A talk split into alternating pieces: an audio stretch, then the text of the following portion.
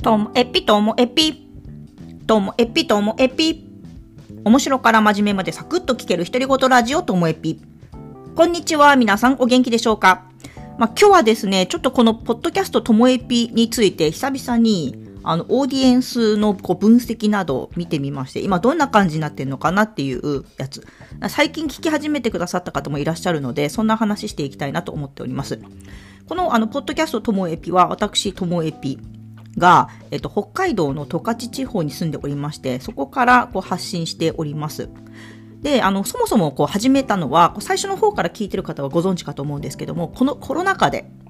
2020年の11月から始めたんですけどね。まあ、その前っていうのは、私、毎日事務所に行って、毎日、こう、ランチタイムは、私と同じ世代の女性スタッフ、女性って言っても、スタッフ女性しかいない職場なんですけど、5人とか6人でお昼ご飯一緒に食べてたんですね。お弁当広げてとか。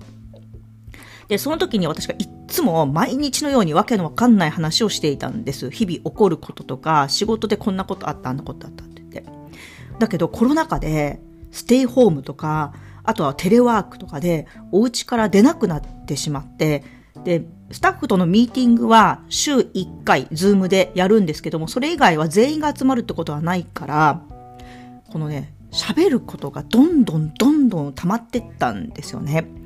っていうのと、あとはこのオンラインになってからズームでの研修会とか講演会とかの依頼があって、今までって自分の話を目の前でうんうんっていうふうに頷いてくれる人がいたりとか、あとはその皆さんのこうジェスチャーとかいろんなものが見えるから、テンポよくあの話をしていったんですけども、これたった一人になって全員がミュートで、で、ほぼほぼ画面オフとかで聞かれている時って、どんな間合いでこう喋ったらいいのかみたいのが分かんないからそういう一人喋りのことも上手くなりたいなとか、まあ、いろんなあと遠くに住んでる友達に自分の近況を聞いてもらえたらラッキーかなぐらいな感じとかこういろんな思いがあってこう始めたこのともえぴなんですけど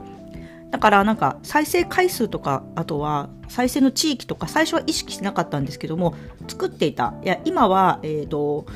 Spotify にこう完全に子会社化となってしまいましたけれども、もともとのアンカー。このアンカーのアプリっていうのが、えっと、国別のパーセンテージとか、あとは日本の中でも都道府県何パーセントずつこう聞かれてるかとかっていうのを見ることができたり、えっと、1週間でアクセスした端末の台数が分かったりとか、結構細かい分析出てるんですよね。で、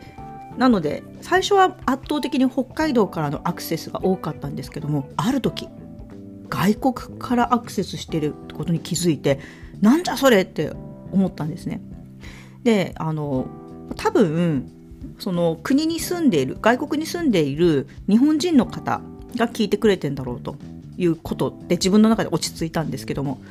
まあ、あの、昔友達が留学してる時に言ってたのが、まあ、その時はこういうポッドキャストとかもない時代ですから、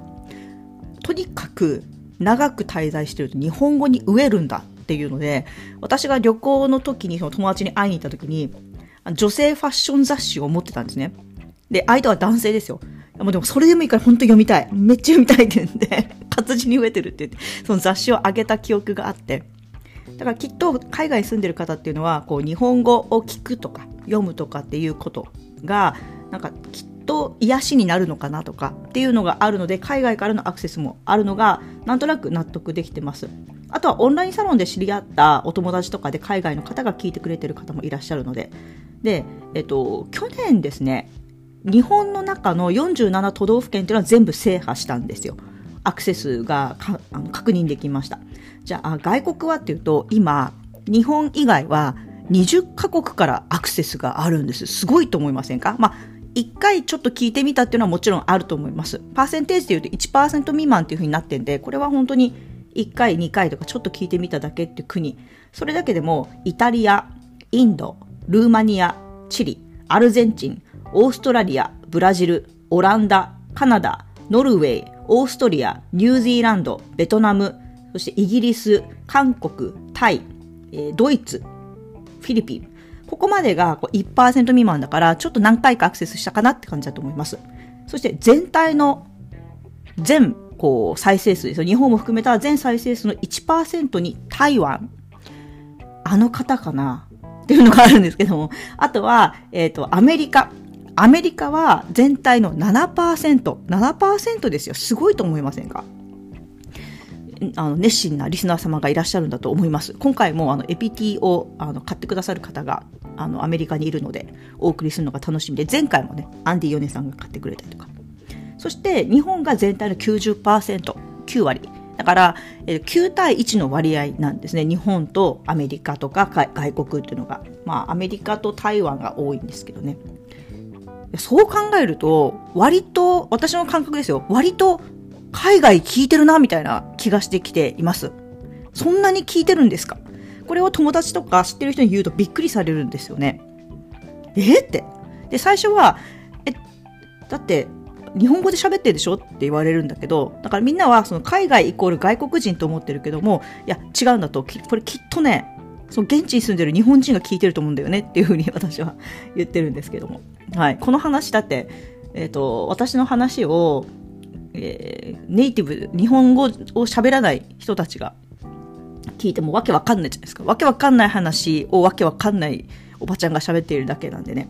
っていうような状況で、私ね、このアクセスなんですけれども、あの、すごい嬉しいなって思うのが、その、最初は、本当目の前の人、スタッフに会えないからっていうところで始めたのが、それが、その、こんな風に広がっていくんだなっていう、いつも言ってますけども、始めるきっかけとかなんてちっぽけでもいいんだけども、でも予想しない方向にどんどん広がっていく、この感じがやっぱりいいなっていうふうに思ってます。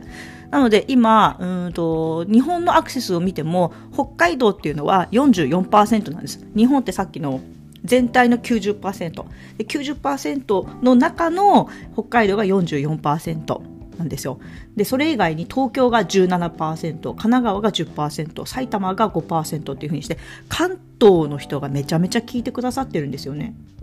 すごいなと思って。あとは大阪、兵庫でも4%ずつとかっていうふうにして、